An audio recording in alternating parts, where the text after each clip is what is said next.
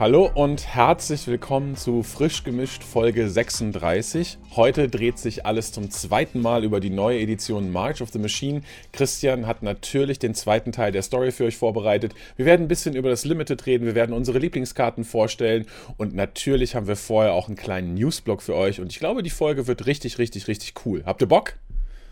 Hallo zusammen, natürlich habe ich Bock. Äh, es gibt viel zu erzählen zum Format. Wir haben es noch nicht so richtig viel gespielt, aber schon die ersten Dinge aufgemacht und ein dickes Set-Review von jemandem ist auch schon passiert. Insofern können wir was sagen. Ich freue mich drauf. Hallo Chibi. Hallo, hallo. Ja, ich freue mich auch auf die Episode. Wir sind kurz vor der neuen Edition. Da gibt es immer einiges zu besprechen. Kai hat es schon gesagt. Ich freue mich auch am meisten tatsächlich auf den Story-Teil. Können wir ja schon fast vorziehen. Aber nee, wir haben noch ein paar News, die wir besprechen müssen. Die machen wir noch vorweg. Ich schnapp mir auch hier direkt den ersten Punkt. Natürlich Secret Layer. Aber nur ganz kurz erwähnt. Es wurden nur ein paar Sachen angekündigt. Und zwar die Secret Layers zu March of the Machine, eben die neue Edition. Allerdings, das Ganze heißt Volume One. Volume 1, Teil 1, da wird es also wahrscheinlich danach noch weitere Teile geben. Teil 1 erscheint am 24. April, also gar nicht mehr so lange. Die fünf Karten wurden zumindest schon veröffentlicht. Ein World Tree, eine Walking Ballista, Olivia, ein Questing Beast und Wheel und Deal. Ja, wie gesagt, ist Volume 1. Da wird wahrscheinlich noch was kommen. Viel mehr muss man da wahrscheinlich gar nicht zu sagen, außer vielleicht mit werden es weniger Secret Layer oder bilde ich mir das ein, Leute? Was sagt ihr? Das fühlt sich nach weniger an, oder? Ich bin hier so jede zweite Episode irgendwie dabei und sag so, es ist gar kein Secret Layer dabei. Also. Gefühlt ist schon weniger, ja, subjektiv. Vielleicht hat man ja von uns gehört. Wir machen natürlich die Auswertung zum Jahresende und zählen nach, Stück für Stück. Ähm, es fehlt natürlich auch die Sternzeichen, die gibt es nicht mehr. Das heißt, dieser regelmäßige äh, Secret Layer ist natürlich weg, aber trotzdem gefühlt ist schon weniger subjektiv. Mhm. Wer, hat, wer hat denn von uns nochmal am wenigsten geschätzt bei der Anzahl der Secret Layer? Weiß das noch jemand aus dem Kopf? Also ich bin mir nicht mehr sicher, wer da am konservativsten war. Aber wir werden es auf jeden Fall nachforschen. Also, genau. Ja. Oder? Nee, ich weiß es auch nicht mehr genau. Ist auch egal. Aber ja, Secret Layer, ich meine, sie haben vielleicht irgendwie verstanden, dass der Markt gesättigt ist und man nicht jetzt für jeden Furz irgendwie ein neues Secret Layer braucht, von daher auch vollkommen in Ordnung. Ähm, ja, es gibt aber noch weitere News, äh, was Paper Magic angeht. Also nicht nur die Secret Layer zum Sammeln, sondern es gab natürlich auch wieder kompetitive Events. In Prag, wo ich ja vor Ort war, waren die Regional Championships von Europa und äh, beziehungsweise von Europa, Mittlerer Osten und Afrika, um das genau zusammenzufassen. Es gab die natürlich auch in den Staaten und da gab es die DreamHack San Diego, die stattgefunden hat die hat im Standardformat stattgefunden und da wollen wir gar nicht so viel drüber erwähnen, aber es gab doch die, ich sag mal, die ein oder andere Überraschung. Ne? Standard haben ja jetzt viele Leute als relativ stale so betrachtet. Also alle Leute spielen irgendwie schwarzbasierte Midrange-Decks und damit ist dann auch gut. Aber nach der Swiss-Runde äh, war ein Four-Color Blade of Shared Souls Combo Deck erster. Es hat dann leider das Turnier am Ende nicht gewonnen, aber nichtsdestotrotz eine sehr, sehr, sehr witzige Liste, die Ratadrabik of Urborg benutzt. Das ist diese 4-Mana Legendary, die, wenn andere, ich weiß gar nicht genau, irgendwie, wenn andere Legendaries sterben oder sowas, äh, dann erzeugt man einen Token davon, der nicht Legendary ist. Und es gibt das Equipment, die Blade of Shared Souls äh, aus, äh, ich glaube, One, Phyrexia All Will Be One die halt ein, die so ein 2-2 Rebel erzeugt und dieser Rebel, wenn der an die Blade equipped wird, wird zu einer Kopie einer Kreatur. Und dann kann man die zu Ratadrabik werden lassen. Aufgrund der Legendary-Effekts stirbt die, aber dann erzeugt man einen nicht legendären Ratadabrik, weil Ratadabrik ja sagt, der ist dann nicht mehr legendär. Und dann kann man ganz, ganz viele Ratadrabiks erzeugen, die dann wieder mehr Ratadrabiks erzeugen. Und damit hat man irgendwie, kann man ziemlich hart einen weggrinden. Und zur Not kann man dann auch mal so ein AO kopieren. Also die haben ja auch gute Die-Trigger. Ne? Also die diese Drachen zum Beispiel, Atsushi ist dabei, die haben ja alle so richtig, richtig value-mäßige Die-Trigger und erzeugen dann natürlich mehr Kopien davon. Und das hat tatsächlich im Swiss relativ krass für Aufsehen gesorgt. Da soll noch mal einer sagen, im Standard ist kein Platz für Innovationen. Es hat dann am Ende, okay, wir müssen jetzt auch wieder ein kleines bisschen runterfahren. Am Ende hat es natürlich für ihn nicht gereicht und im Finale waren wieder zwei Raktos Reanimator-Listen. Aber hey, das muss man ja jetzt auch nicht so großartig breit treten. Trotzdem spannend zu sehen, dass äh, auch wenn sozusagen der allgemeine, der allgemeine Konsens ist, boah, nee, im Standard gibt es eigentlich nichts und alle spielen irgendwie schwarz und fertig und so weiter. Nee, man kann tatsächlich immer noch neue Decks finden. Ich wollte gerade fragen, haben wir eine Splinterton-Situation im Standard? Das klang jetzt ein bisschen so, ne? Wir haben bald eine. Wir haben bald eine Splinterman Situation, denn wir haben eine, die, die Combo ist mit Jagel und Multani, der 18 Power hat und es gibt so eine rote Kreatur, die einer anderen Kreatur die Fähigkeit verleiht, sich zu opfern und Schaden in höherer Stärke zu schießen. Und zwei Marken verteilt. Oh, also wir können oh. jetzt im Standard, wir können jetzt im Standard mit zwei Karten 20 Schaden schießen. Das wird auf jeden Fall eine Splinter Twin Situation sein. Ja. Ich wusste es. Ich habe auch schon geschaut, irgendwie mit Jagel. Die Karte hat mich auch schon so ein bisschen angelacht, wenn man einfach 18 Power gedruckt auf einer Karte sieht. Das war schon irgendwie klar. Da muss man doch irgendwie was machen, um die Gegner zu one-shotten. Und ah, es geht. Ah, ich, ich bin mal gespannt. Aber es gibt nicht nur News im Paper Magic Bereich, natürlich hat auch digitales Magic wieder ein paar neue Informationen für uns. Es gab ein neues äh, Arena Announcement am 10. April, wo so ein bisschen auch in Video vorgestellt wurde, wie denn die neuen Mechaniken so ins Interface von Arena eingearbeitet werden. Und da kann man sich schon mal so einen kleinen Einblick darüber machen, wie smooth denn die Mechaniken jetzt auf Arena so laufen.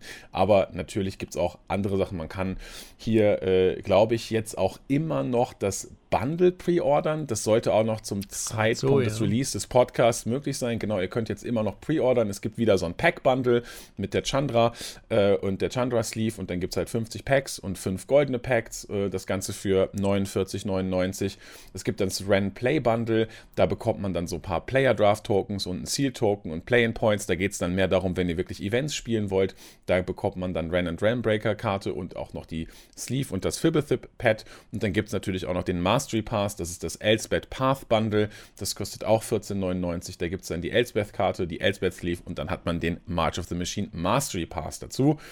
Äh, zu guter Letzt noch haben wir jetzt auch die letzte Woche von Shadows over Innistrad, wo jetzt auch die letzten neuen Infusions von Shadows of the Past dazu kommen. Da sind dann halt so Banger dabei wie Snapcaster Mage oder Avacyn Angel of Hope. Also das wertet das Limited-Format Shadows over Innistrad nochmal ein bisschen aus. Und ansonsten ist vielleicht noch erwähnenswert für die Leute, die auch so ein bisschen kompetitiv auf Arena unterwegs sind, dass die nächsten Arena Open Ende April stattfinden werden. Am 29. und 30. April gibt es die Arena Open im March of the Machine Sealed bzw. Draft, wo ihr wieder von zu Hause äh, für 2000 Dollar spielen könnt. Und der Termin für die nächste Arena Championship, also das höchste Event, was auf Arena stattfinden kann, für, den man sich, für das man sich so hart qualifizieren muss, der Termin ist auch bekannt. Das, sind die, das ist 27. und 28. Mai. Und auch noch erwähnt, es gab einen super coolen 1. April, ich sag mal Schatz in Arena. Der hat mir sehr gefallen. Äh, es gab einen Kartenrücken, der wie so eine abgespielte, uralte Magic-Karte ausgeschaut hat. So wie so ein äh, Holztisch mit eingeritztem Zeug als Spielfeld, ein VHS. VHS ist übrigens ein Videoformat für die Jüngeren unter euch.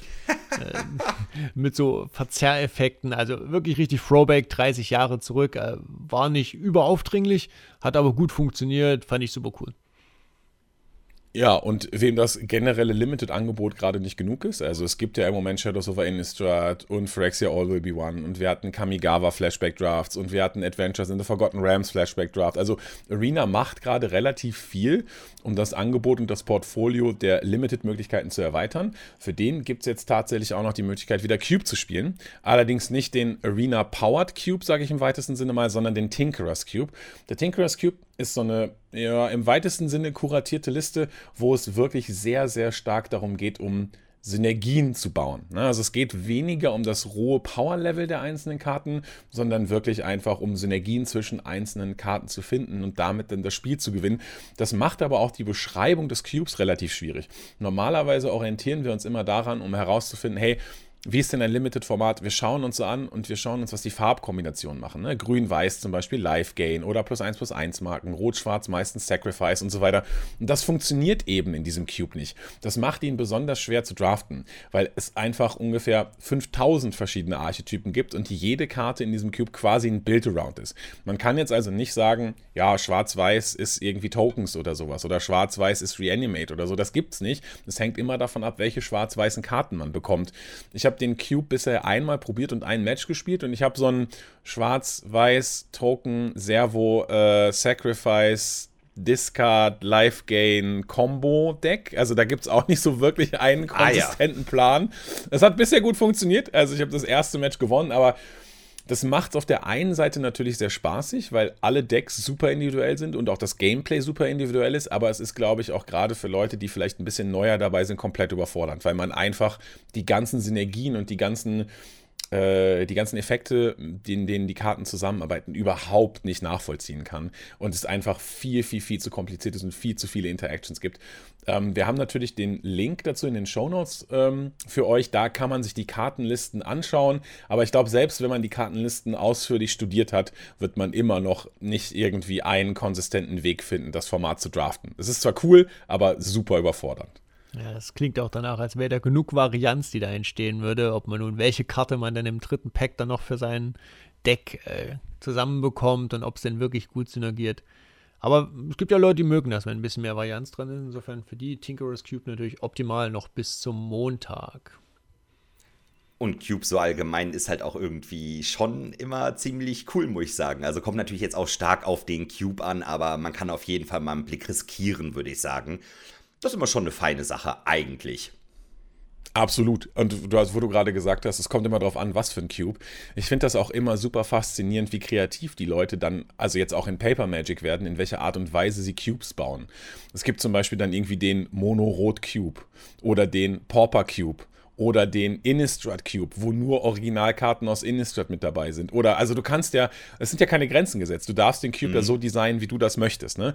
Klar, manche Leute bauen den Vintage Cube von Magic Online nach, manche sagen, das ist zu powerful, ich nehme lieber den Legacy Cube oder den Modern Cube oder, also äh, begrenzen den Cardpool irgendwie oder sagen nur Commons oder da gibt es ja halt einfach super viele coole Möglichkeiten, sich selber immer irgendwie ein geiles Draft-Erlebnis zu gönnen. Und ich finde das ehrlich gesagt, ist eine super geile Idee. Ich bin nur zu faul, das selber zu machen. Also wenn ich die Chance hätte, wenn ich einfach, also wenn ich nicht so faul wäre und mir, ach komm, weißt du was, du hast so viele Karten, schmeiß sie doch einfach mal zusammen, pack die, äh, keine Ahnung, von mir aus in den Ultimate Guard Omni-Hive. und dann kannst du damit und dann kannst du damit äh, vernünftig irgendwie regelmäßig draften, ohne dafür auch noch extra Geld auszugeben. Ne? Weil es ist ja auch noch eine geile Möglichkeit, ich sag mal in gewisser Sinne, sparsam zu sein. Ne? Man, man kann ja auch nicht jede Woche vielleicht für 15 Euro im Store draften gehen und dann kann man halt immer mal wieder recyceln und dadurch, dass mehr Karten im Cube sind, sind auch immer wieder individuelle Spielerlebnisse da. Eigentlich wirklich eine sehr coole Sache kann ich bestätigen, so einen Cube zu pflegen, wenn man das denn wirklich möchte, ist schon eine Arbeit, gerade wenn man ihn noch selbst äh, balancen will. Äh, zweite Notiz an mich selbst. Ich muss versuchen, im Team Magic Blocks einen Mono-Rot-Cube zu pitchen. Die explodieren, wenn ich denen das pitche. Sehr schön. Das ist schon eine spannende Sache. Ich habe übrigens einen Un-Cube, also aus so unhinged, unsanctioned, da kann man auch immer was mitmachen, weil die Karten halt überall rumfliegen und man die in der Regel am Ende dann auch nicht mehr braucht, die An-Karten. Da muss man zwar ein bisschen rumexperimentieren, aber kann man auch ein An-Cube quasi draus machen. Wollte ich auch noch erwähnt haben. Ansonsten, ja, müssen wir auch noch ganz kurz erwähnen, würde ich sagen, die Alchemy Rebalancings. Die sind jetzt nach der letzten Aufnahme gekommen. Ja, 4. April ist schon ein bisschen her. Wahrscheinlich habt ihr das schon mitbekommen, deswegen nur kurz angesprochen. Es gab ein großes Rework. Ninjas wurden überarbeitet. Habe ich auch wirklich nicht kommen sehen, denn dieses Mal, also normalerweise, wenn ich mir die Alchemy Rebalancings anschaue, dann kenne ich 98% der Karten einfach nicht, weil die halt irgendwas rebalancen, wo man sich dann denkt, was genau war das nochmal? Aber diesmal, die Ninja-Karten aus Kamigawa wurden überarbeitet. Also da haben sich wirklich krass die Werte teilweise verändert, damit die irgendwie ansatzweise im Alchemy spielbar werden. Da wurden aus 4 Mana-Kreaturen 1 Mana-Kreaturen gemacht, die dann statt 3, 4, 0, 4 sind, um bessere Attacker zu haben. Ninjutsu-Kosten wurden redu reduziert, sogar von Karten wie dem Lord, der 2 Mana Ninja Lord. Der kostet jetzt weniger zum reinen Ninjutsu. Also, die wurden deutlich besser gemacht. Also, äh, falls hier tatsächlich jemand zuhört, der Alchemy zockt, ja, und Bock auf Ninjas hat, vielleicht kann man es jetzt mal ausprobieren. Ich meine, Ninjas sind geil. Da kann man nichts sagen, oder? Ninjas ist auf jeden Fall in Kamigawa der beste Draft-Archetype gewesen. Es hat super viel Spaß gemacht, immer rein zu Ninjutsu und so. Richtig, richtig, richtig cool. Was ich mich frage bei diesen Rebalances, ist das so, dass sie bei den Rebalancings so extra hart pushen? Oder ist das so, dass sie sozusagen das Design so machen, dass sie sagen, okay, das wäre wahrscheinlich ein adäquates Design gewesen, womit wir hätten starten sollen. Also, dass die Karte dann schon okay gewesen wäre. Und dann wisst ihr, was ich meine? So im Sinne von, ah, wahrscheinlich hätte das, hätte das so und so sein müssen, damit die Karte relevant ist. Oder, nee, pass auf, wir wollen jetzt wirklich, dass Ninjas Tier 1 in Alchemy werden, wir müssen die Karten over the top bringen. Weil dann stelle ich mir die Frage, du hattest es gerade erwähnt, aus einem 4-Drop ist ein 1-Drop geworden. Also, ich meine, das, ist, das sind ja schon Companion-Verhältnisse von daneben liegen. Ne? Also, ganz ehrlich, das ist ja, das ist ja, das, da, das, das, wenn angenommen, es wäre nicht dieses, wir müssen das pushen, dann hätte man ja, dann hat man aber wirklich hart beim Design in the first place daneben gelegen. Also das ist ja, das ist ja ein Unterschied wie Tag und Nacht. Ja, stimmt. Man muss dazu auch sagen, die Kreatur hat drei Power verloren an sich. Also da wurde schon ordentlich dran rumgeschraubt. Aber an sich, das Kerndesign war auf jeden Fall fett daneben. Das stimmt auf jeden Fall. Ich denke aber auch, dass es nicht nur ich sag mal, dass nicht nur alte Fehler korrigiert werden, weil es zu schwach ist. Ich glaube einfach, das Alchemy-Format auch dadurch, dass das Format extra Karten bekommt, das ist einfach auf einem viel höheren Power-Level als zum Beispiel Standard. Und ich glaube deswegen, ne, die Standard-Editionen werden halt in der Regel so designt, dass man im Standard vielleicht ein gutes Power-Level hat. Man hat auch andere starke Karten dabei für andere Formate. Aber ich glaube, es muss einfach nachgelegt werden, weil einfach die Karten immer stärker werden und die alten Karten sind einfach nicht mehr stark genug. Vielleicht waren sie im Draft gut oder im Limited halt dann. Vielleicht im Standard waren sie noch ganz gut, aber sobald die Karten dann mit den Alchemy-Karten in einen Pool noch kommen, dann muss einfach alles geupgradet werden. Ich habe eben noch mal geschaut, Alchemy, was wird da gespielt? Das ist irgendwie Meta 40% Raktos halt, ne? Oder Grixis, je nachdem noch mit Blau irgendwie zwei Karten. Und wahrscheinlich braucht man einfach die Varianz und wenn man nicht Karten besser macht, dann gibt es die nicht in dem Format irgendwie. Genau, ich glaube auch nicht, dass es wirklich um Fehler geht, sondern tatsächlich darum, irgendwie Veränderungen zu erzeugen in dem Format. Äh, man muss sich natürlich auch ein bisschen fragen, wenn ich eine Karte so ändere, ist es dann überhaupt noch ein Rebalancing? Das ist ja schier eine neue Karte geworden. Also meistens ja. wird ja nur an den Kosten und den Stats gedreht, sogar immer. Ich glaube so richtig, ja, manchmal auch an der Ability, ja, an ETB-Trägern oder sowas, aber meistens an Kosten. Aber das ist schon ein Extrembeispiel, wie sich eine Karte verändern kann. Aber ich glaube, es geht wirklich nur darum, neue Archetypen einfach spielbar zu machen und es nicht als Fehler zu sehen, dass die jetzt nicht im Standard dominiert haben, die Ninja. Also ich glaube, darum geht es nicht hier. Wer übrigens dominieren würde, ist unser Lieblingsaffe Ragavan. Den kennen wir ja, der ist jetzt in den Multiverse Legends dabei. Das heißt, ihr könnt sowohl in Papierboostern als auch in Arena-Boostern Ragavan aufmachen im Limited. Das ist natürlich äh, eine ziemlich starke Karte, die übrigens auch im Limited komplett broken ist. Wo sie erst recht broken wäre, ist im Historic. Und deswegen hat Arena gesagt, kein Ragavan im Historic. Alle sind dabei, alle Multiverse Legends sind Historic legal. Ragavan ist die einzige Ausnahme. Man hat es befürchten müssen. Ich, man hätte natürlich erwarten können, dass sie es erstmal probieren. Sie lassen mal Ragavan erstmal loslegen im Historic, aber sind wir ehrlich, das hätte nicht lange gedauert, bis sie ihn sowieso hätten beenden müssen, oder? Ja, auf jeden Fall. Also, sobald man Ragavan in irgendein Format reinhaut, in ein neueres Format, der, ja, ja, da braucht man nicht drüber reden. Der wäre wahrscheinlich der wäre gut gewesen. Besonders weil viel Raktors, Rot, Schwarz, sowas wird halt eh schon gespielt. Also Ragavan, ja, ja. Das war schon okay, glaube ich, oder? Also ich habe mir jetzt die News dazu nicht durchgelesen. Sie haben sicherlich ein gutes, äh, äh, ein gutes Narrativ, warum sie das machen. Ehrlich gesagt bin ich mir nicht sicher, ob die Ragavan hätten bannen müssen für Historic. Historic ist so ein krass powerfules Format. Also ich meine, vom Power-Level liegt das, würde ich, also liegt das in der Zwischenzeit zwischen Pioneer und Modern. Vielleicht sogar schon näher an Modern als an Pioneer. Keine Ahnung, ob der dafür zu, star äh, zu stark ist. Aber naja, gut. Mein, haben sie halt gemacht, ist okay. Ja, ich meine, im Modern ist der Ragavan ja nicht selten gespielt, ne? Also, äh, ich denke, er wäre auch relevant für Historic auf jeden Fall. Ja, relevant oder? auf jeden ja. Fall. Ja, relevant, aber, wobei, aber stimmt, ja, stimmt. Hätte er gebannt werden müssen, boah, ist ein interessanter Ansatz. Ja, vielleicht auch nicht. Stimmt, hast du eigentlich recht. Vielleicht auch nicht. Das Format ist vielleicht stark genug, um die Karte zu supporten, aber oh, ja, vielleicht, auch nicht. gleichzeitig kam jetzt auch Snapcaster ins Historic rein. Ne? Also so eine Isit Shell hätte schon auch ganz schön äh, Betrieb gemacht. Aber ja, äh, lustigerweise gibt es übrigens keinen Artikel, der dieses Banning erklärt. Ich habe euch das Video vom MTG Arena Kanal verlinkt, in dem äh, Alias V, glaube ich, einfach sagt, äh, das erwartet euch in Multiverse Legends und ganz viele coole Legends. Ach ja, übrigens, Ragavan ist im, Lim im Historic natürlich nicht erlaubt. Also wirklich so äh, quasi nebenbei kriegt man gesagt, ja, Ragavan Historic, nee. Also sehr interessant, dass es da kein, es gibt kein Ban-Announcement oder sowas dazu. Das wird einfach so in dem Video nebenbei gesagt. Ja, das wird auch, glaube ich, also es wird immer schwieriger auf Arena die Legalität von Karten irgendwie nachzuvollziehen, oder? Also ich meine auch so, auch bei Shadows over Innistrad, dann hat man irgendwie diese Shadows from the Past, die dann aber auch, also die draftet man eigentlich und eigentlich hat man ein Shadows over Innistrad-Format, was sozusagen den Kartenpool von Explorer erweitern soll, wenn man das draftet, aber man draftet Karten, die dann wieder nicht Explorer-legal sind, weil sie eben die Shadows from the Past sind. Und also ständig äh, muss man irgendwie alles überprüfen, ob das legal ist. Ich meine, das übernimmt Arena für einen, man baut sich ein Deck und dann wird die Karte rot dargestellt, wenn man sie in dem entsprechenden Format nicht spielen darf.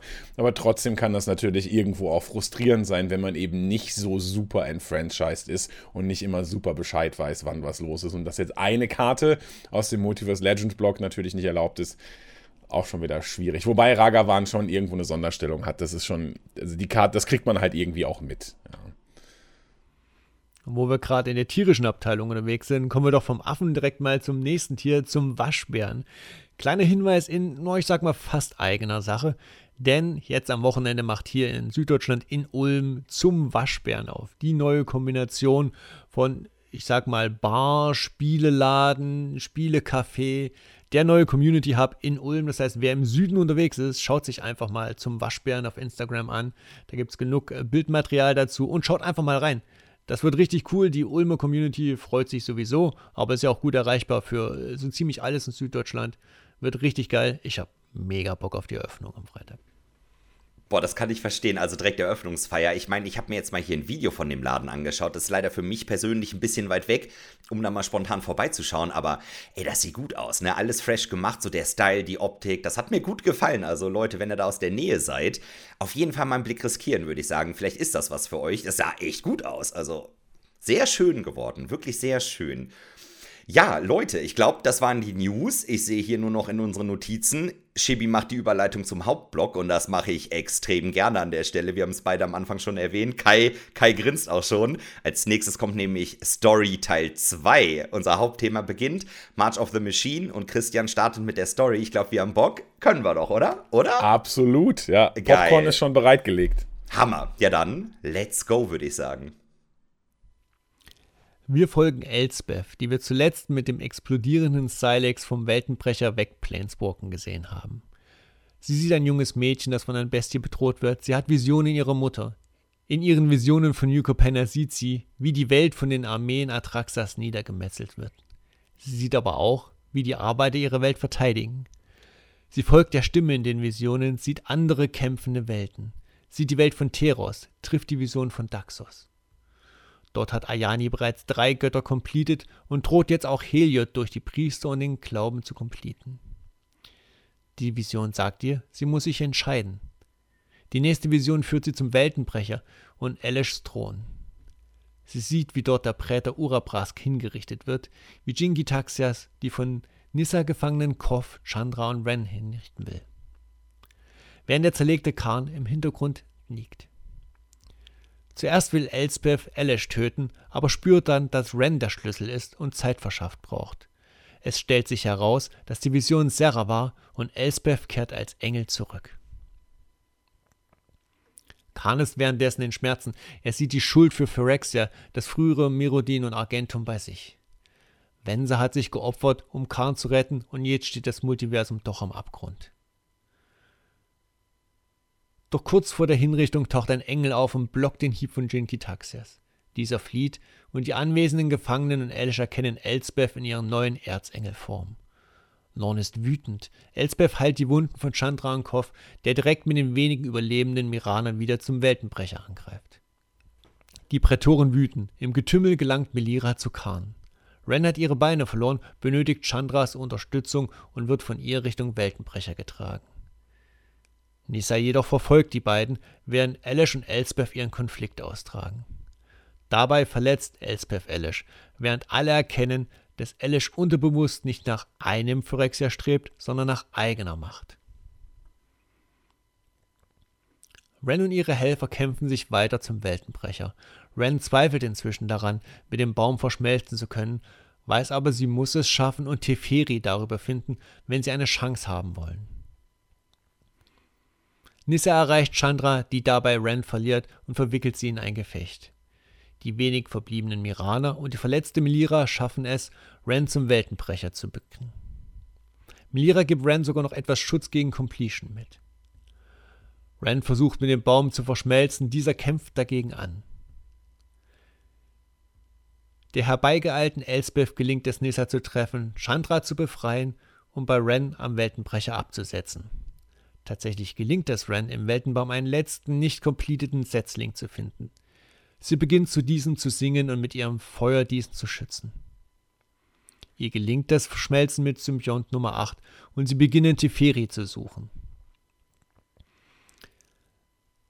Der Symbiont 8 wächst explosionsartig zu allen bekannten Planes und tatsächlich finden die beiden entfernt Salfir und Teferi. Ren und 8 opfern sich, um ein Portal zwischen Salfir und New Phyrexia zu öffnen für die Armeen Salfirs und Teferi. Auf New Capenna verteidigen weiter alle Einwohner mit den Engeln und Dämonen ihre Welt, durch die Atraxa unaufhaltsam pflügt. Aber dies wird Atraxas Untergang, denn die unbemerkten Arbeiter haben die Strukturen der Stadt zum Einsturz gebracht und Atraxa stirbt darunter.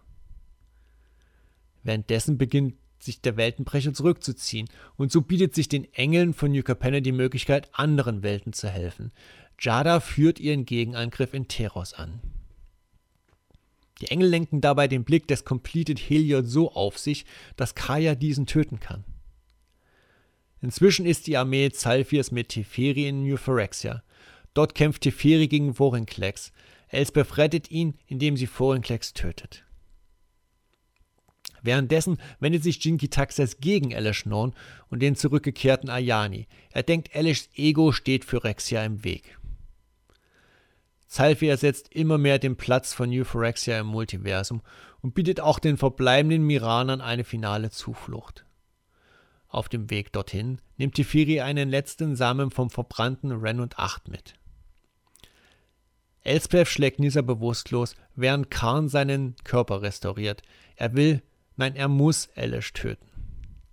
Als dies final getan ist, durchqueren Karn und Teferi als letzte das Portal nach Zalfir. Wir erfahren, dass Tyver die Completed Koma erlegt hat, auf Kaladesh in letzter Sekunde des Ätherflux-Reservoir gerettet wurde, auf Zelfir die Überlebenden sich versammelt haben. Die Welt hat den Platz von New Phyrexia eingenommen im Multiversum. Seither sind alle vom phyrexianischen Öl befallenen Wesen regungslos, so auch Ayani und Nissa. Nachdem Teferi den Samen von Ren eingepflanzt hat, erfährt er, dass die sterbende Melira einen verwegenen, unsicheren Plan hat. Trotz aller Bedenken entscheidet sich die Gruppe, diesen zu respektieren und zu unterstützen. So bildet Teferi eine Zeitblase, in der Khan die Funken von Ayani und Nissa durch Teile seines eigenen, von Wenser gegebenen Funken ersetzt, während Melira mit letzter Kraft die Einflüsse von Phyrexia aus ihren Körpern entfernt. Somit hat Khan seinen Planeswalker-Funken aufgegeben, Melira sich in einem letzten Kraftakt geopfert. Aber scheinbar erfolgreich. Ayani erwacht als geheilte Version, kurz darauf auch Nissa, die von der euphorischen Chandra mit einem Kuss zurückbegrüßt wird. Ich muss mich erstmal wieder richtig hinsetzen. Ich habe äh, Füße hochgelegt, das war einfach viel zu geil. Schön entspannt zurückgelehnt. Oh, vielen, vielen Dank auf jeden Fall an der Stelle. Ich mag das einfach. Ja, habe jetzt schon dreimal gesagt. Ey, geile Zusammenfassung. Richtig gut.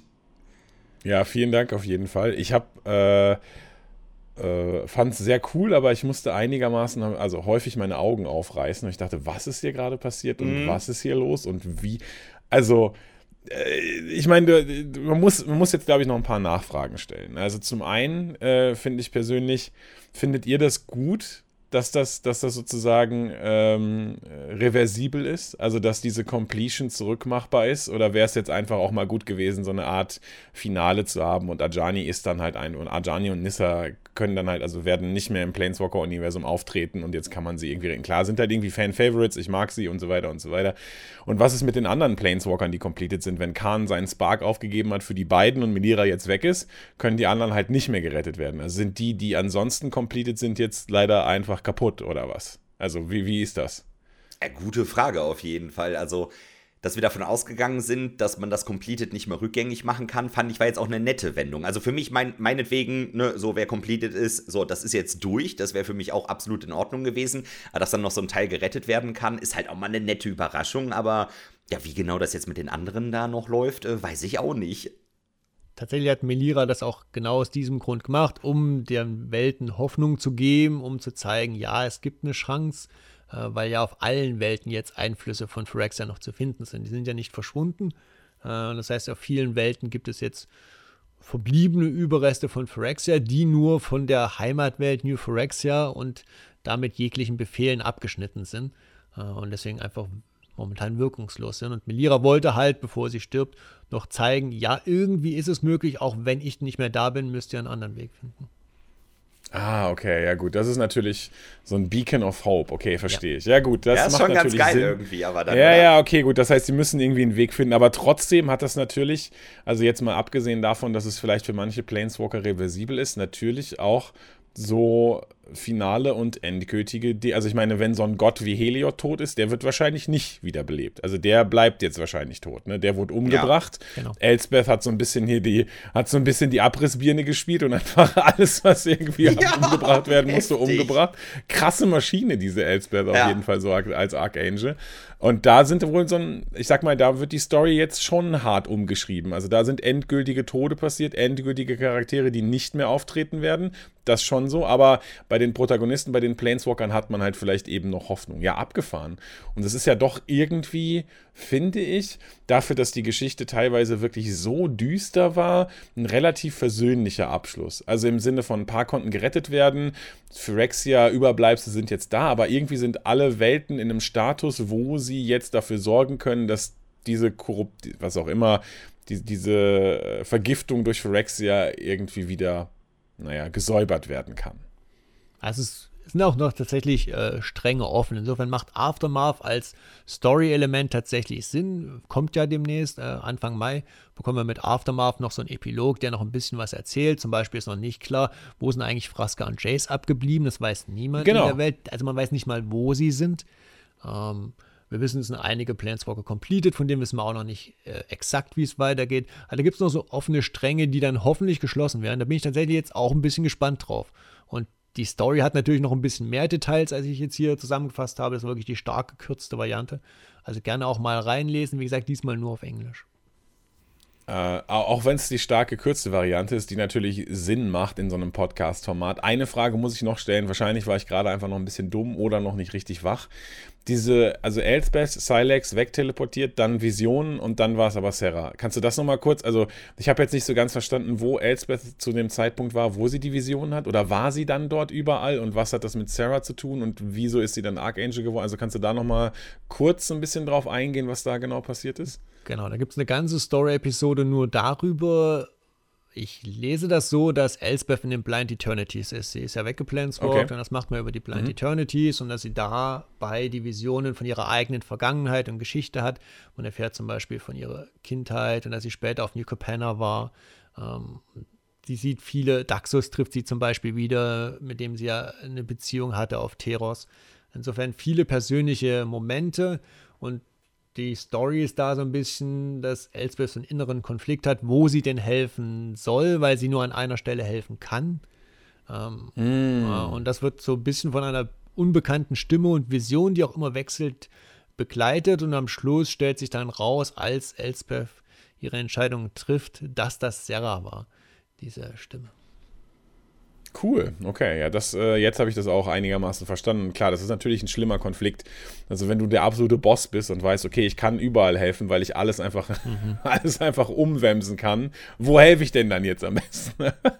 nice problem to have. Nein, nicht wirklich, aber naja, okay, gut, dass sie, sie hat sich ja anscheinend am Endeffekt richtig entschieden. Also. Das hat ja gut funktioniert, ja. Es ist natürlich trotzdem eine sehr äh, gerushte Story, ne? Auch wenn es jetzt zehn Folgen sind, es gibt viele Dinge, die einfach nur nebenbei passieren. Also zum Beispiel der Kampf von äh, Tyva gegen Koma, der existiert quasi nicht. Das ist ein Absatz, äh, wo wir erfahren, äh, ja, unter Wasser hat Tyva Koma getötet und feiert dann mit Harald. Und, äh, pff, Unter Tyva hat Koma unter Wasser getötet. ja, genau. Wie? Da, ich, da, muss, da müssen sie aber nochmal weiter. ja, also das, das also- kann ja gar nicht sein. Der, der grün-schwarze Elf ist nach unten getaucht und hat die legendäre Superschlange und unter Ja, die Wasser. Completed Superschlange. Ja, genau. Ja, ja, interessant. Sehr Also interessant. wirklich, äh, manche Dinge passieren einfach zu schnell, zu sehr am Rande. Jingi Taxas stirbt in einem Nebensatz in seiner War Machine. Also wirklich alles passiert so schnell. Vorhin Klecks auch ein sehr kurzer Tod am Ende. Also da hätte es noch mehr Potenzial gegeben. Vielleicht hätte man es ein bisschen aus, äh, mehr ausbreiten müssen. Daher ist Potenzial verschenkt worden, denke ich. Aber sind denn jetzt alle Phyrexianer, also alle Prätoren tot?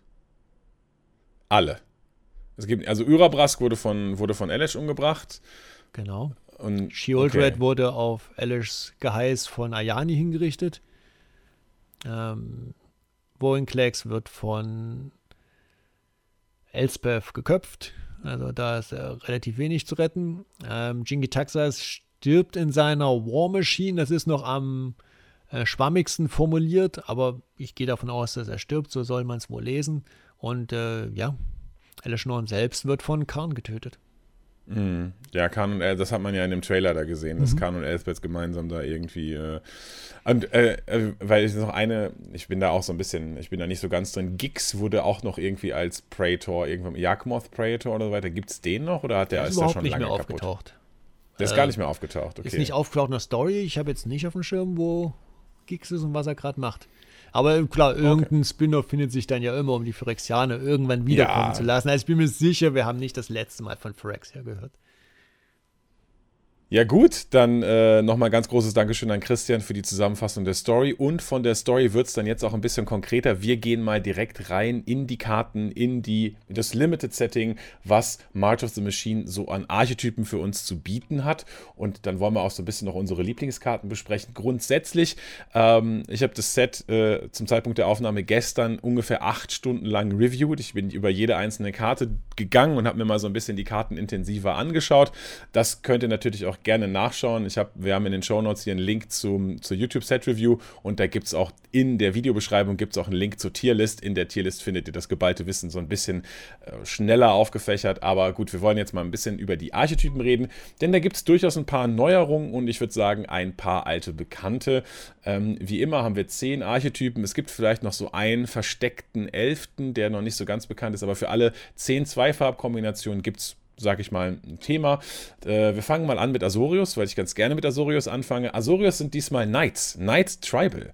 Ja, Azorius hat jetzt irgendwie in letzter Zeit häufig mal gar nicht mehr so einen controlligen Archetypen, sondern bekommt durchaus mal, letztes Mal zum Beispiel war es Soldiers. Ja? Da hatten wir Blau-Weiß Soldiers und das war auch relativ aggressiv. Und jetzt sind wir bei Blau-Weiß Knights angekommen. Das ist auch eher so ein tempo-orientierter Archetyp. Also es geht halt darum, es gibt die, die Signpost-Ankamen, ist ein Lord. Alle Knights kriegen plus 1 plus 1. Es gibt viele Knights einfach in Blau und in Weiß, viele Tempokarten, viel Bounce und ähm, ja, ist halt einfach ein Tribal-Agro-Deck.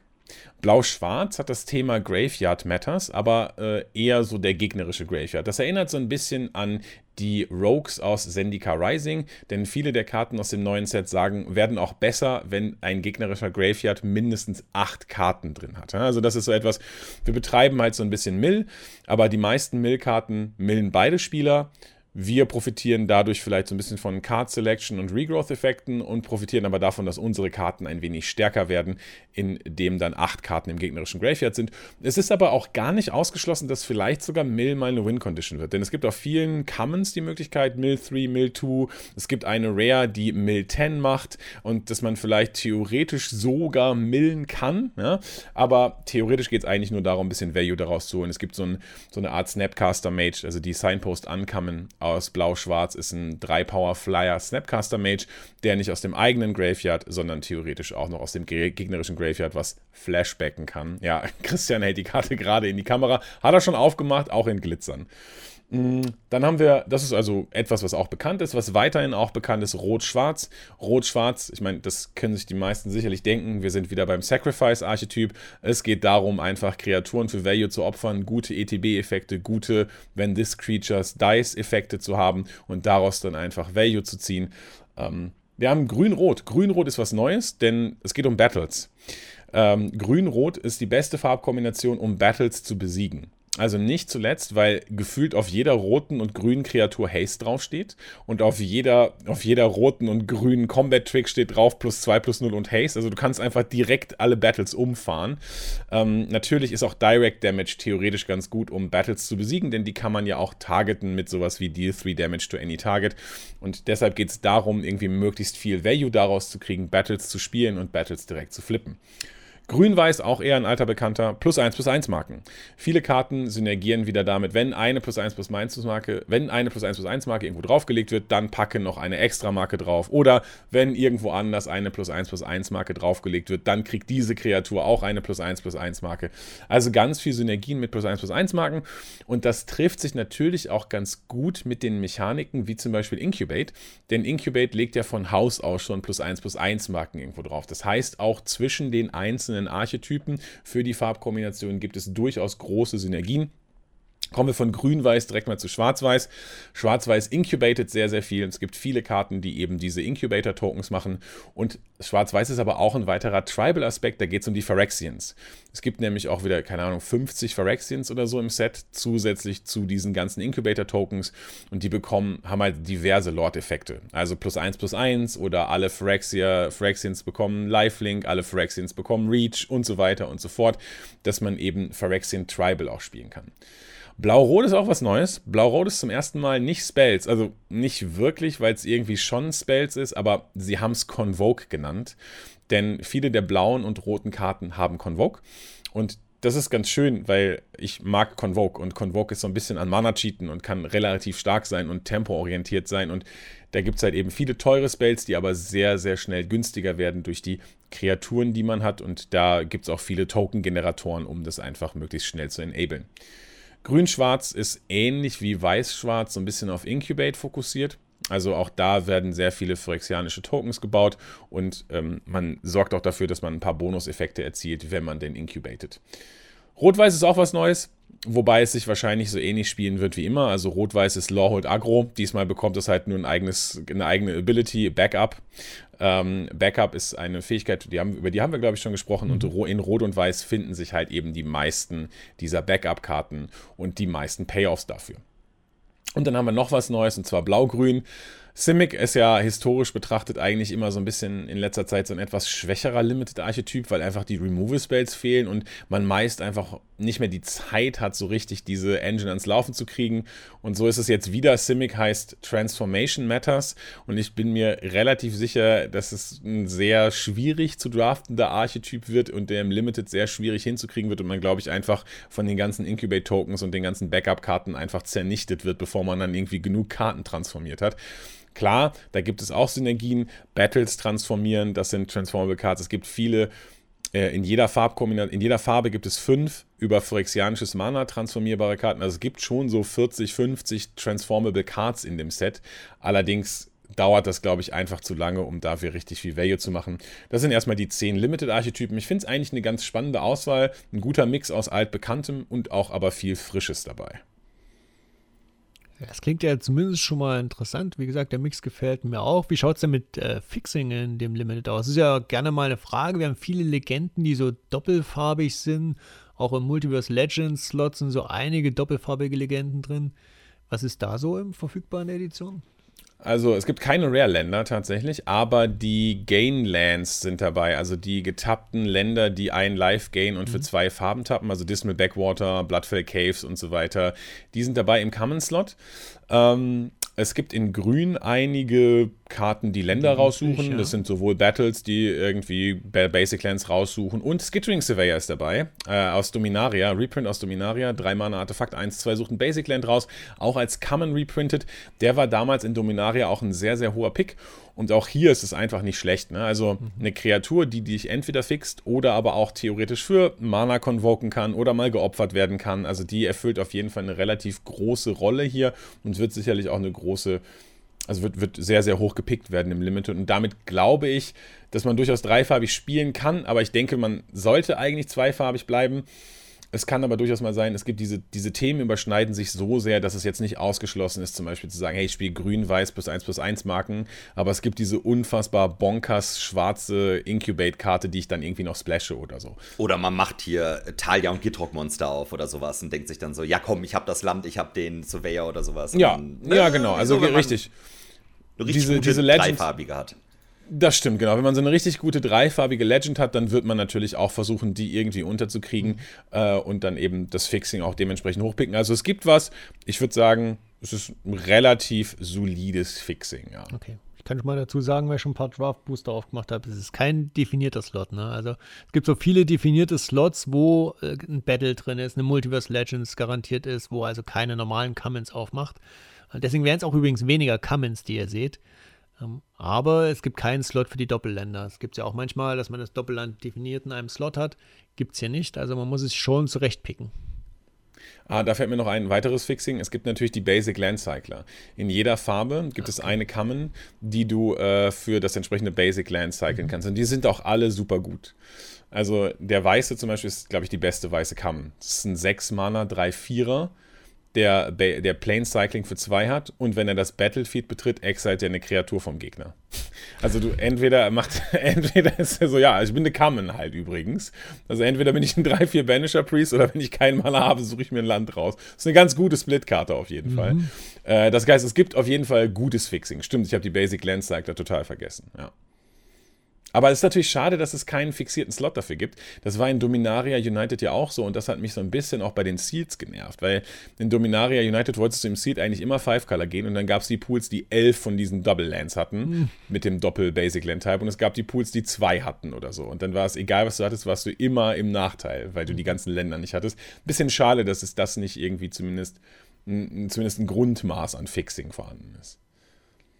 Ja, wie gesagt, ich habe schon ein paar Draftpacks aufgemacht. Äh, deswegen kann ich ein bisschen Feedback geben. Zum Beispiel, dass ich ein Draftpack aufgemacht habe, in dem nur, also korrekterweise, nur sieben Commons waren. Äh, normal sind ja üblicherweise zehn Commons in einem Booster. In dem war es jetzt so, dass Voll war drin, dann war ein Battle drin, wie in jedem Pack ein Battle drin, eine Multiverse Legends wie in jedem. Dann irgendwann gehen die eben die Slots aus. Die haben einfach keinen Platz mehr für Commons. also insofern, die Booster wirken ultra bunt, wenn ihr die aufmacht. Nicht erschrecken. Ihr habt irgendwie zwölf Varianten drin und jeder Frame sieht den Multiverse Legends wieder anders aus. Und dann ist noch ein Battle, wo ihr das Pack umdrehen müsst, wenn ihr den Battle noch nicht kennt und lesen wollt. Also wirklich, die sind dann noch dazu doppelseitig, die Battles. Das heißt, beim Picken sieht man natürlich auch, wenn jemand den Battle pickt. Also es wird äh, tatsächlich relativ, sag mal, mechanisch ein relativ wildes äh, Limited. Wie sich dann spielt, ich hoffe nicht so schlecht. Ich kann die Battles überhaupt noch nicht einschätzen. Das ist, glaube ich, die Hauptfrage. Ne? Wie spielbar sind Battles überhaupt im Limited? Also ich glaube, die Battles äh, rangieren halt sehr, sehr stark. Also ich habe, ich habe, es gibt Battles, denen habe ich eine 1 plus mit Sternchen und Bärchenstempel gegeben und es gibt Battles, denen habe ich eine klare 6 gegeben. Also ähm, die sind, ich glaube, die, die, die, sind in jeder Range irgendwie vorhanden. Also für die Battles ist es auf der einen Seite sehr, sehr wichtig, in welcher Farbe sind sie denn in Rot und Grün kannst du sie besser besiegen als in den anderen Farben. Es ist natürlich wichtig, wie viel Defense-Counter sie haben, aber es ist dann auch wichtig, was sie selber machen. Also, weil Battles, die selber dafür sorgen, dass der Weg freigeräumt wird, damit man sozusagen sofort den Battle flippen kann, sind halt wesentlich besser als Battles, die das Battlefield gar nicht beeinflussen. Es gibt so einen blau-grün Battle, der macht halt so einen Ponder. Ja, okay, dann liegt der da, aber ich habe halt nichts aus Battlefield gelegt. Und es gibt halt eben so einen blau-weißen Battle, der was bounced oder schwarze Battles, die Wrath-Effekte sind oder minus 13, minus 13 geben und so weiter. Da, wenn man das Board impactet mit einem Battle, hat man halt eben eine viel, viel bessere Möglichkeit, direkt dafür zu sorgen, dass man den Battle flippt. Und da gibt es dann, es gibt einen blauen Battle, der für 5 Mana einen Instant und eine Sorcery tutort. Ja, der hat, irgendwie, naja. der hat irgendwie sechs Defense und für fünf, das ist halt völlig unspielbar. Also wirklich das ist einfach Quatsch. Also von daher, ich glaube aber schlussendlich, jetzt so mein erster Eindruck ist, dass sie das ganz gut gebalanced haben und die eben in jeder Power Range vorhanden sind. Aber ohne damit gespielt zu haben, ist es natürlich jetzt in The Dark halt wirklich, da, da kann man jetzt noch nicht so viel drauf setzen. Es wirkt aber ziemlich, ziemlich breit gefächert, das Power Level und ganz cool. Und die Dynamik, die es erzeugt, ist halt auch ganz nice. Ne? Weil du einfach den Gegner dazu zwingst, möglicherweise defensiver zu spielen, weil du nicht willst, weil er nicht will, dass dein Battle flippt. Aber dann, und dann musst du dich die ganze Zeit immer neu evaluieren. Ist es jetzt besser, noch vier Damage und einen Combat Step auf den Battle zu gehen und ist die Rückseite das noch wert? Und dieses konstante Abfragen, äh, wie sehr, was bringt mir die Rückseite noch und so weiter, das in jeder Runde musst du neu evaluieren, ob das irgendwie gut ist oder nicht. Das ist schon wirklich, ähm, das ist spannend. Ich glaube, da, das ist auch ein relativ komplexes äh, Thema. Klingt für mich so, als wäre ein Sieges eine klare 7 von 10 im Limited, oder? Perfekt, würde ich sagen. Mm, ich würde sagen, ich würde auch erstmal so bei, ich würde so bei 7 von 10 landen. Ja, ja, ihr könnt ja ruhig wieder eine 1 geben, ist okay. Ja, ja, macht mal. Ir irgendwann irgendwann habe ich recht mit der 7. Spätestens, wenn ja. die 90. neue Mechanik da ist oder so, ja. Ja gut, dann würde ich sagen, äh, damit ist es mal umrissen und es nützt, glaube ich, auch nicht so viel, jetzt noch mehr Kaffeesatz zu lesen. Wir geben euch sicher ein Feedback, wenn wir damit gespielt haben. Freuen uns auch auf euer Feedback. Die Kommentare unter dem Podcast sind auf jeden Fall offen auf Spotify, also gerne da auch kommentieren. Und dann würde ich sagen, wir haben mal jeder noch drei Lieblingskarten aus der Edition rausgesucht. Das muss jetzt nicht die spielstärkste Karte der ganzen Edition sein. Da geht es einfach darum. Oh, sorry. Okay, gut. ja, Meine sind natürlich nicht die äh, spielstarken. Kai Klein wieder im Combat-Modus. Wir haben einfach geguckt, wo fühlen wir uns zu Hause? Welche Karte gibt uns ein warmes Gefühl? Mit welcher würden wir gern spielen, würde ich sagen. Oder so kann man es umreißen. Teilweise. Ja, teilweise, teilweise, genau. Ich habe äh, leicht wilde Kriterien. Wie wollen wir es denn machen? Jeder erstmal mit einer Karte starten oder wollen ich wir nach und nach sagen, alle ja, vorstellen nee, quasi? Immer schön Rotation, oder? Ja, okay, dann, ja, wer rotiert denn los hier? Kai, was ist denn hier deine Top-Competitive-Karte? Ey, was soll das denn heißen? Ja, gut, ich habe halt eine Karte ausgewählt, die ich sehr gut finde und wo ich, wo ich mehrfach drüber lesen musste und meine Brille mehrfach geputzt habe, ob sie denn noch wirklich so korrekt gemeint ist. Das ist der Zephyr Singer. Das ist eine blaue Rare, zwei blau-blau. Das ist eine, ein 3-4 Sirenenpirat, der Convoke hat, oder sie, die Convoke hat, äh, und Flying und Vigilance. Und wenn sie das Battlefield betritt, bekommt jede Kreatur, die sie convoked hat, eine Flying-Marke. Äh, ja, das wird, sich, das wird sich im Limited relativ bescheuert spielen. Ähm, denn man wird, es wird ein sehr kurviges Limited. Also man wird gerade in Blau und Rot sehr stark darauf achten, dass man auch One-Drops bekommt, weil die One-Drops A alle spielbar sind und B ja relativ viele deiner Spells Convoke haben. Und wenn du plötzlich mit drei oder vier Lanova äh, oder Birds spielst, ist, da, ist dein Deck auf jeden Fall viel, viel besser. Und es ist nicht ausgeschlossen, dass du sowas machst wie One-Drop, Two-Drop, Three-Drop, Four-Drop und Zephyr Singer und alle die vier Kreaturen, die du vorher gelegt hast, haben dann Flying. Du hast den umsonst gespielt, es ist ein 3-4 Vigilance Flyer und du hast halt dann fünf Flieger auf dem Board. Also diese Karte ist, glaube ich, im Limited. Die wird nicht so wirklich viel Spaß machen. Also zumindest für den Gegner nicht. Für dich selber schon, weil es absurd ist. Aber für den Gegner wird sie, glaube ich, nicht so groß viel Spaß bereiten. Insbesondere Vigilance dann auch nochmal gut für weitere Convoke-Spells, kann also angreifen und weiter convoked werden und so. Also ja, richtig, richtig, richtig kaputt. Ja, ist ja meistens ein gutes Kriterium, ne? Wenn eine Karte on-curve gut ist und auch getopdeck noch ganz gut ist, äh, dann ist es eigentlich generell eine gute Karte, weil die kann man ja auch einfach später ziehen und dann, ja, das, meine dicksten Kreaturen auf dem Board fliegen jetzt. Und dann gib ihm. So, und ich habe dann direkt als erste Karte eine Transform-Karte, die fairerweise eher im Commander natürlich zu Hause ist, da allerdings auch sehr strong. Es ist Etali Primal Conqueror. Kostet schlappe 7 Mana, davon 2 bitte in Rot zu zahlen und leider als kein Convoke. Das heißt, man muss die tatsächlich zusammenkriegen. Soll im Boring. Commander ja machbar sein. Ne? Ja, ansonsten 7-7 Trampler, das ist für 7 Mana ja okay. Aber wenn er den Battlefield entert, exiled jeder Spieler die oberste Karte seiner Bibliothek bis ein Non-Land äh, Karte exiled wird. Und dann darf man die doch bitte schön casten, ohne die Mana-Kosten zu zahlen. Das ist ein ETB-Trigger, nicht wie bei Itali, dass er auch noch angreifen muss. Also der neue Itali kommt rein, trifft garantiert auch Spells, nicht nur Länder wie der alte Itali. Ja, da wäre die Karte eigentlich schon ganz cool, ne? Auf so einem 7-7, aber da kommt noch mehr. Für 9 plus ein grünes phyrexianisches Mana kann man ihn auch noch transformieren. Sorcery Speed allerdings. Und dann ist es Etali Primal Sickness. Äh, Trample Indestructible, whenever Etali Primal Sickness deals Combat Damage to a player, they get that many Poison Counters. Er hat nicht Infekt, er macht einfach so viele äh, Poison Counters. Also auf der Rückseite so quasi Blightsteel Colossus dann noch. Ne? Also wenn man mit Etali die ganzen Spells for free gecastet hat, dann kann man ihn auch noch eine ganz schwer zu beantwortende Wincon transformieren. Ist doch geil, oder? Ja, aber das ist nicht nur, im, nicht nur im Commander geil, auch im Commander sehr geil, aber auch im Limited ziemlich stark. Ein 7 Mana, 7, 7 Trampler, der zwei Karten umsonst spielt, sobald er das Battlefield betritt. Also ist auch im Late Game eine ziemlich krasse Bombe. Man wird ihn vermutlich für 9 oder 10 Mana nicht flippen, aber ich glaube, das ist auch nicht mehr notwendig. Ein 7 Mana, 7, 7 Trampler, ja. der zwei Free Spells gecastet hat, wird das Spiel gewinnen. Also ziemlich stronge Karte. Ja, das ist eine richtige Maschine. Ich habe jetzt auch direkt gedacht, Itali als Commander geht auf jeden Fall klar. Schöner Gruul-Commander.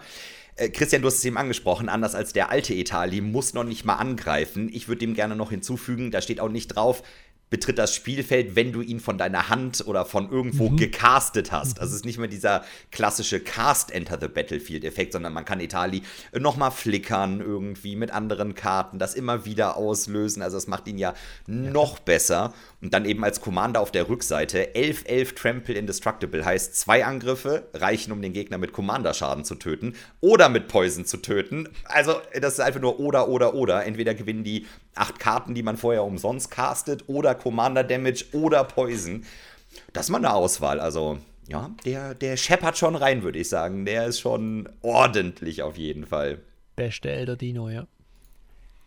Ja, meine erste Karte kann da vom Power Level wahrscheinlich nicht so ganz mithalten. Ist eher so eine Art Flavor-Entscheidung, sag ich mal.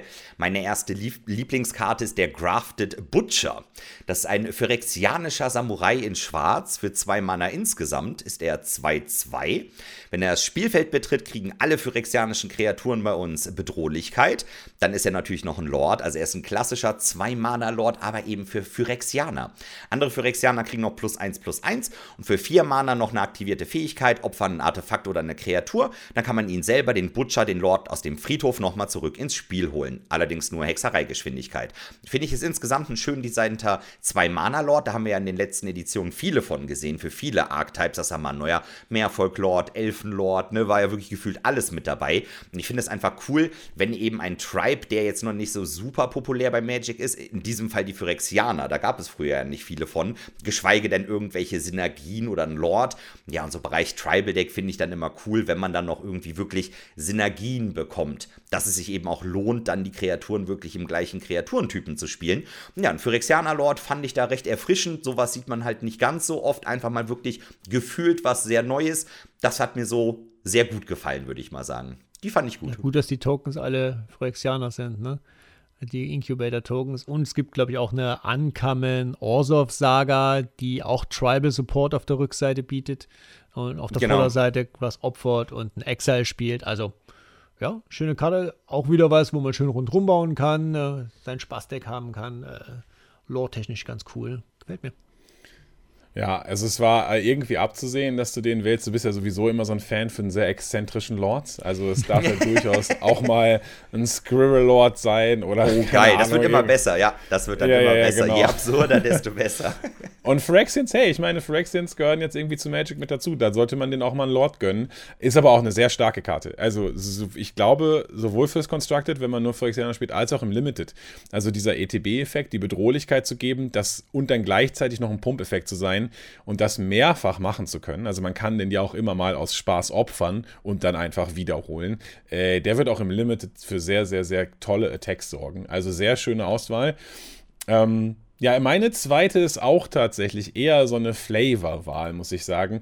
Wir haben uns ja jetzt schon häufiger so ein bisschen über die Team-Up-Karten unterhalten. Es gibt ja jetzt immer so äh, zusammengefasste Legendaries, die wo zwei zusammen auf einer Karte sind. Und ich finde, die haben ja auch immer so ein Charakteristikum, dass sie eben zusammenpassen. Es gibt immer eine, eine Gemeinsamkeit, die die beiden haben, die sie irgendwie äh, zusammenführt. Und ich habe einfach Borborygmus und Fibblethip gewählt, weil deren Gemeinsamkeit ist, sie haben ja jeweils nur ein Auge.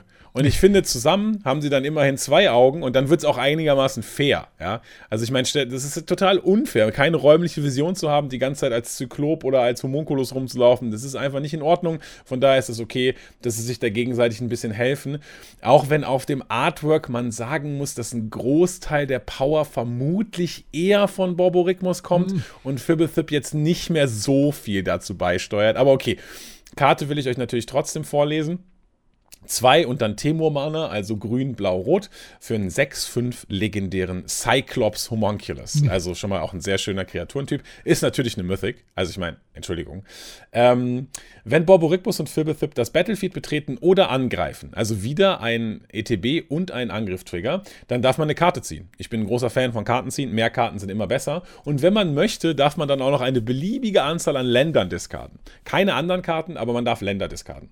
Und sollte man sich dazu entscheiden, Länder zu diskarden, dann fügt diese Kreatur, also Borborygmus und Philbethip, zweimal so viel Schaden zu zu einer Kreatur. Also angenommen, du ziehst eine Karte und schmeißt dann zwei Länder ab, dann machst du vier Schaden auf eine Kreatur. Und ich glaube, das ist halt insgesamt so der Borborygmus-Effekt. Bei diesen Team-Up-Karten ist das ja meistens so, dass beide, sozusagen beide Charaktere irgendwie durch ihre Abilities dargestellt werden. Der Borborygmus-Effekt wird ganz okay. Wobei, das Draw-a-Card ist wahrscheinlich auch von Fibethip, aber das Länder-Discarden ist vermutlich von Borborygmus. Und dann haben wir aber noch eine Fähigkeit, die nur von Fibethip ist, und zwar darf man für eins und ein blaues die Karte wieder in die Library legen, und zwar an dritter Stelle von oben, weil Fibethip sich ja auch gerne mal versteckt oder verloren geht. Das ist jetzt nicht so besonders stark. Ich will eigentlich meinen 6-5er irgendwie immer behalten, aber bevor der jetzt irgendwie removed wird oder so, kann ich mir auch vorstellen, den einfach in drei Runden wiederzuziehen. Also flavormäßig eine sehr schöne Karte. Ich weiß aber auch ehrlich gesagt nicht, ob Borborygmus überhaupt mitkriegt, dass Philbethip da auf seinem Kopf sitzt. Mhm. Also. ich meine, das Artwork ist aber auch richtig geil geworden, als du eben gesagt hast, mit ich glaube, das meiste kommt aber vom Borborygmus, unten hier die Stärke und alles. Aber wenn man sich das so anguckt, ne, also hier der, auch der Fibbeltipp, ne, der hat schön so die Faust erhoben, dieses klassische so, ach ja, komm mal her, so. Also der ist schon mit dabei, würde ich sagen. Beide. Ey, gefällt mir richtig gut, die Karte. Geile Auswahl. Es ist ja auch einfach, die Faust zu ballen, wenn man auf so einem äh, Zyklopen sitzt, ne? muss man fairerweise ja, auch sagen. Äh, aber da kann ich direkt überleiten, denn äh, der Kai mag gern Karten ziehen und macht das auch hier mit der Karte. Äh, meine nächste Karte hat nichts dagegen, wenn er keine Karte zieht. Denn meine nächste Karte ist Fairy Mastermind. Das ist die Weltmeisterkarte von Yuta Takahashi. Das ist ein 2-1-Flieger, den kennen wir jetzt schon eine Weile. Fairy Rogue, Flash Flying. When an opponent draws their second card each turn, you draw a card. Also Kai, wenn du mit deinem Boborhythmus die zweite Karte ziehst, dann äh, flashe schnell mal das Mastermind rein. Darf auch eine Karte ziehen. Allerdings könntest du dann. Das, nee, das ist schon abgearbeitet. Ne? Du kannst nicht mal mit Boborhythmus direkt selbst abschießen, das Mastermind. Weil wenn die Karte, das wird ja zusammen abgearbeitet. Nee, das wird trotzdem noch, ja, ja, ja. Ah, mm, mm. Ja, der perfekte und, äh, Konter für die 5-Mana-Karte. ja, und äh, tatsächlich gibt es auch noch eine aktivierte Fähigkeit für 4 Mana, eins davon blau äh, zieht jeder Spieler eine Karte. Ich mag an der Karte, dass sie relativ universell ist. Ne? Also so ein Waking Turn mit Flash und Upside, der ist natürlich im Limited super spielbar. Äh, die Karte ist im Commander spielbar, weil da werden ja gerne mal extra Karten gezogen. Und wer will schon gerne irgendein Removal oder sowas oder eine Antwort auf so einen 2-1-Flieger verballern im Commander, also sehr cute, auch in so Group-Hack-Strategien. Komm, wir ziehen mal alle eine Karte. Ich ziehe zwar eine mehr, aber ihr kriegt ja auch eine. Also äh, sehr interessant. Äh, können wir auch gut vorstellen, dass es in kompetitiven Formaten durchaus auftauchen könnte. Wie zum Beispiel Pioneer oder vielleicht bis ins Modern runter. Schauen wir mal. Das könnte ich mir aber auch gut vorstellen. Das ist eine echt starke Karte. Da kann man auf jeden Fall was mitmachen. Ich meine, die Kreaturentypen passen auch. Jetzt hast du eben Commander angesprochen. Ja, so Fee und Räuber, das sind, das sind gute Kreaturentypen. Da kann man auf jeden Fall was mitmachen. Also insgesamt würde ich sagen, super gute Karte, auf jeden Fall.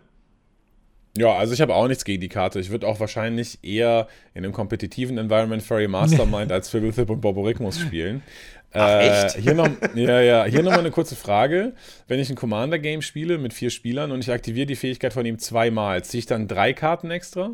Weil ja dann drei Gegner jeweils ihre zweite Karte gezogen haben? Ich gehe davon aus. Ja, klar. Ja. Okay, cool. Ja, gut. Ist nett, ne? Äh, Nimmst du, oder? Ja, ja geil. Nehme ich mit. Ja, ja. den kann man auf jeden Fall mal mitnehmen. Meine nächste Karte kann man, ja, teilweise mal mitnehmen, würde ich sagen. Ich habe sie tatsächlich unter anderem ausgewählt, weil ich mit euch beiden was besprechen wollte. Ich finde das immer lustig, wenn man Charaktere im Magic-Universum quasi in Relation zu anderen sieht und sie sich vorher etwas anders vorgestellt hat. Die Rede hier ist von Renkel und Torbran. Beide wahrscheinlich bekannt. Renkel, die vier Mana schwarze Ferry, sehr nervig, der Meister der Streiche, glaube ich, weiß gar nicht mehr, wie er auf Deutsch hieß. Geile Karte. Und Torbran, ja, der Monorot, super Eskalationszwerg. Jetzt eben in Marm zusammen auf einer Karte. Renkel und Torbran für 5 Mana insgesamt. Rot-schwarze Kreatur, 5 Mana. 3-4, fliegend Erstschlag Eile. Und wenn äh, Renkel und Torbran einem Spieler Kampfschaden zufügen oder einem Battle, dann darf man beliebig viele von drei Fähigkeiten wieder aussuchen. Entweder jeder Spieler kriegt einen Treasure Token, jeder Spieler opfert eine Kreatur oder wenn eine Quelle einem Spieler oder einem Battle in diesem Zug Schaden zufügen würde, macht es so viel Schaden plus zwei. Also quasi die Torbrand-Fähigkeit, aber auf alles, nicht quasi nur rote Quellen. Ist klar, mit Rankle ne, ist jetzt eine Raktos-farbene Karte. Da muss man das eben auch ein bisschen anpassen. Ne, so overall coole, solide Karte, finde ich jetzt gar nicht super, super zu schlimm irgendwie. Ist halt relativ teuer wahrscheinlich, nette Commander-Karte. Darauf wollte ich gar nicht eingehen. Ich fand es interessant, wie groß Rankle ist. Da wollte ich euch beide nämlich gefragt haben, wie habt ihr euch die Fairies von Magic vorgestellt? Die sind ja teilweise wirklich klein, wenn man sich die anschaut auf den Artworks, aber Rankle ist ja eine legendäre Kreatur. Der ist relativ groß. Ich meine, Torbran ist ein Zwerg, klar, da muss man auch dran sagen, denken. Ja, ja aber, auch, aber auch die Zwerge sind ja nicht, weiß ich nicht.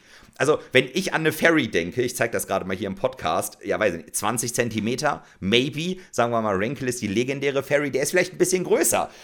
Aber der ist mindestens, es ist eine sehr große Fee, oder? Ich habe mir das ganz anders vorgestellt tatsächlich. Wie ist das bei euch? Das wollte ich einfach nur wissen.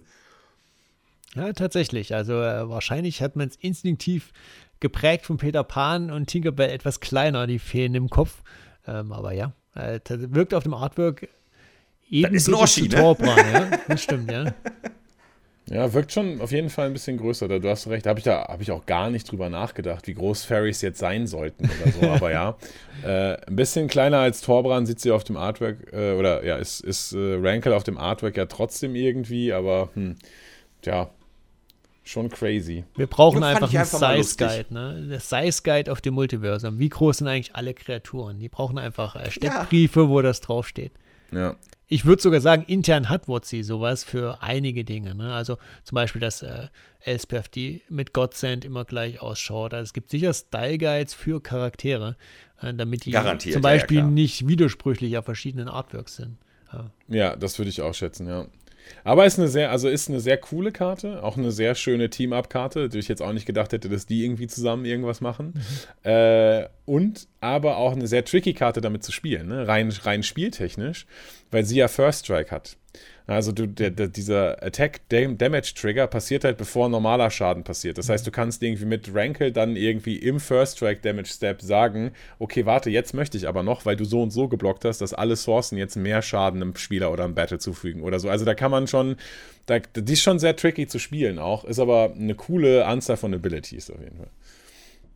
Ja, und meine letzte Karte ist eine Ankam aus dem neuen Set und zwar eine transformierbare Karte. Der Kenra Spellspear. Ich mag ihn sehr gerne. Ist eins und ein rotes für ein 2-2 Jackal Warrior. Ankommen. Er hat Trampelschaden und er hat Bravour.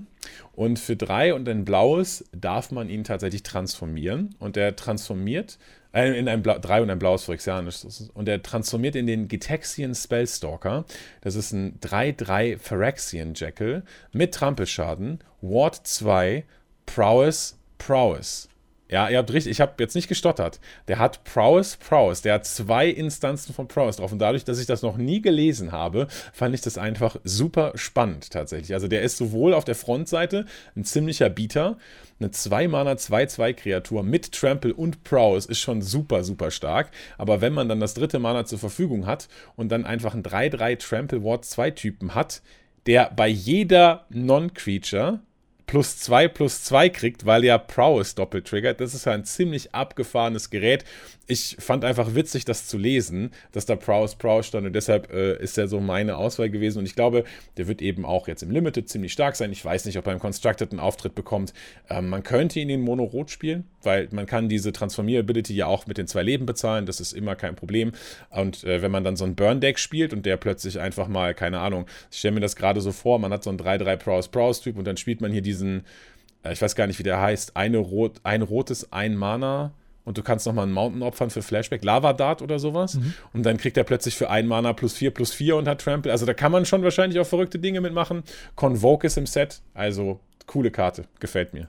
Der hat mir auch echt gut gefallen. Besonders, dass halt noch Trampelschaden drauf stand. Ne? So an sich ist die Karte ja schon gut, aber durch Trample wird sie einfach richtig geil spielbar. Vielleicht auch mal was Schönes für so ein Budget-Deck, wenn man irgendwie neu bei Arena ist oder sowas. Man fängt mhm. gerade an, will dann irgendwie so eine Budget Mono Rot oder Budget Is It.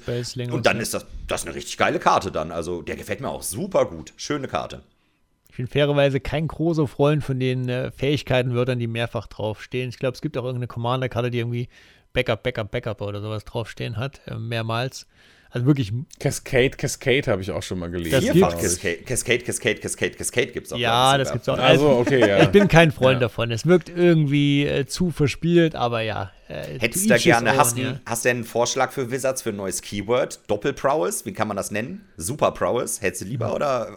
Äh, mal gucken. Mega-Prowess. Mega-Prowess, ja, das ist doch ganz klassisch. Ja, Wir hatten doch in, im Khans of Tarkir-Blog wir hatten einmal Morph Megamorph. und einmal Megamorph. Easy. Mega no Prowess. Ja, ja, ja wenn, ich äh, weiß nicht, ob das die bessere Lösung ist. Giga Prowess. Giga Prowess. Du müsstest einfach Dann steigern. im Jahr 2030, ne, statt äh, Prowess, Prowess, Prowess gibt es dann äh, Prowess, Mega Prowess, Giga Prowess. Super Prowess? Ja. Mhm. Okay, okay, gucken wir mal. ähm, für meine letzte Karte habe ich jetzt ein bisschen getrickst. Die ist nur so halb in der Edition. Also streng genommen ist sie in der Edition. Sie hat unten als Edition Mom draufstehen. Aber es ist eine der Jumpstart Rares, weil da gibt es auch noch mal ein paar Team-Up-Legenden. Und da gibt es Mono-Grün für 6 Mana, Surak und Gorklaw. Das sind zwei Legenden, die ich mag. In dem Fall sind sie jetzt allerdings Mono-Grün. Legendary Creature, Human Bear. Das ist übrigens auch eine Kombo, die ich mir vorstellen kann. Dass Surak und Gorklaw zusammen Unsinn machen, das glaube ich sofort. Uh, trample, other creatures you control have trample. Whenever a non-token creature enters the battlefield under your control, put a, put a 1-1 counter on it. It gains haste until end of turn. Macht also alles dicker, schneller. Trampeln hat es ja sowieso. Ist sicher nicht das Ultra Power Level, ist ja auch eine Jumpstart-Karte. Aber da finde ich es eigentlich relativ cool, so als, äh, als starkes Top-End in einem Jumpstart-Deck. Es ist, glaube ich, eine ganz coole Karte, finde ich. Also ich mag sie auch, ist so ein bisschen so dieser klassische große grüne mhm. dumm dumm, ich gebe dir ins Gesicht. Ne? Ja. Also da muss ich jetzt nicht viel äh, über irgendwelche intricate Lines nachdenken. Ich habe hier einen 6-5 Trampler und schieße dir einfach die nächsten Kreaturen, die ich rauslege, alle ins Gesicht. Aber ich denke, eben genau wie du gesagt hast, also es passt halt sehr gut in den Kontext rein. Ne? Mit, bei Jumpstart will man ja auch insbesondere irgendwie viele neue Spieler ansprechen und ich glaube, so dieses Play-Pattern einfach ein Fetzo zu legen und dann alle die Fetzos reinzudrehen, das ist schon irgendwie etwas, was auch sehr befriedigend sein kann, so einfach als Spielmuster. Ja? Das erfreut einen, da hat man Bock drauf. Hier, guck mal, ich greife dich mit meiner 7-7 Dinosaur mit Haze an. und dann, äh, das passt einfach perfekt in Jumpstart rein, gefällt mir sehr gut und ähm, auch das Artwork ist ganz nice. Finde ich gut, dass die zusammenarbeiten. Ja. Ich habe noch einen kleinen Honorable Mention. Äh, geht jetzt, also erstens, ja, ich finde die Karte auch ganz cool, aber äh, für mich der Kandidat für beste deutsche Kartenname in der Edition. Ich halte euch mal in die Kamera. Die Vorderseite ist äh, Invasion von New Capenna. Das ist erstmal mhm. noch nicht so richtig der äh, für den Kartennamen der aber Rückseite. Auf der Rückseite ist es auf Englisch zumindest die Holy Frazzle Cannon. Auf Deutsch kenne ich es nicht. Okay. Wie heißt auf die auf Deutsch? Deutsch? Kann man es lesen? lesen? Kann man es lesen? Oder ist die Kamera zu schlecht? Dann heilige Knisterkanone. Die heilige Knisterkanone. Ach, du heilige Knisterkanone. Geil. Das ist schon mal also mein Honorable Mention aus äh, Namenstechnik-Sicht. Das aber auch, oh, das ist wirklich richtig gut. Ja, nochmal äh, vielen Dank für diese Bonusmenschen. Richtig geil. Ah, die Heilige. Sehr gut. Da fällt mir ein, ich habe auch noch eine dritte Karte. Ich hätte jetzt fast abmoderiert an der Stelle. Aber meine letzte Karte geht relativ schnell. Die ist nämlich von der Spielbarkeit jetzt nicht so ultra relevant, würde ich jetzt mal sagen. Aber ich wollte einen kleinen Artist-Shoutout an der Stelle quasi machen. Eine Karte, die mir optisch besonders gut gefallen hat, war der Placid Rottentail. Halb Fungus, halb Rabbit, der, der, der Pilzhase. Fand ich sehr niedlich, wie er da an den Gänseblümchen äh, rumknabbert. Äh, geile Karte an sich. Ein Mana 1, 1 Wachsamkeit. Für drei Mana kann man ihn aus dem Friedhof ins Exil schicken und 2 plus 1 plus 1 Marken auf eine Kreatur zu legen. Also ist jetzt nicht super crazy, ist halt eine Kammenkarte. Aber deswegen Artist Shoutout. Äh, Philipp mit F geschrieben. F-L, äh, F-I-L-I-P. Burburan. Mhm aus äh, Kroatien, wenn ich das gerade richtig nachgeschaut mhm. habe. Ich habe mir mal den Twitter- und den Instagram-Account angeschaut, also auf beiden Plattformen vertreten. Und da kann man ruhig mal einen Blick riskieren. Ne, unter anderem Old Gnorbone ist der gleiche Artist. Ne? Also da sind echt einige Karten da mit dabei, wo man dann vielleicht gar nicht wusste, dass die Person das gemalt hat. Die Taraske zum Beispiel von D&D, &D, auch von, von der Person. Und ja, kann man einfach mal auschecken. Und die Karte hat mir einfach sehr gut gefallen. Und der Artstil, wie da gezeichnet wird. Viele Funguskarten sind da nämlich mit dabei. Die sehen richtig gut aus. Also Philipp Burburan. Schade. Genau, Grüße gehen häufiger, raus. Ist auch häufiger auf Events unterwegs. War, glaube ich, auch in Prag jetzt am äh, zum ähm, Legacy Showdown. Also auch das so. Das ist ein Artist, den man da häufig sieht. Die Karte kann man sich unterschreiben lassen, ja. Absolut. Ist wahrscheinlich äh, Kandidat für süßeste Karte im Set. Äh, bin ich auf jeden Fall mit dabei. Wobei ich sagen muss, auch Inga und Esika kommt zumindest relativ nah dran vom, vom Artwork Ich weiß nicht, ob ihr die Karte kennt. Die beiden sitzen in der Chariot von Katzen getrieben. Äh, Esika relativ locker, ohne Probleme. Die weiß halt, wie man auf der Rainbow Road fährt. Und Inga hat so ein bisschen Stress Ja, ist eine Multicolor-Karte. Hat so ein bisschen Stress, Stress weil, boah, ich weiß nicht, uh, keine Ahnung, ich halte mich lieber fest, aber die Katzen schön fotorealistisch auf der Mario Kart Rainbow Road unterwegs mit der Chariot. Ja. Auch ein ziemlich geiles Artwork, finde ich, muss ich sagen. Ja, finde ich auch. Die hat mir auch sehr gut gefallen. Ey Leute, ey, schöne Auswahl auf jeden Fall. Ich glaube, dann schnappe ich mir an der Stelle die Abmoderation. Das war es hier für Episode 36. Wir nähern uns der neuen Edition in der nächsten Episode. Ja, haben wir dann mit den Karten gespielt. Mal gucken, über was wir dann reden, wie uns das Ganze dann tatsächlich gefällt. Aber ja, erstmal an alle noch äh, vielen Dank hier fürs äh, Zuhören oder Zuschauen. Das Ganze natürlich wieder bei Ormus, auch auf dem Kanal bei Magic Blogs. Gerne mal reinschauen, die visuelle Variante. Und ja, würde ich sagen, viel Spaß mit Mom und wir sehen uns in oder hören uns in zwei Wochen. Bis dann. Tschüss. Ciao. Ciao.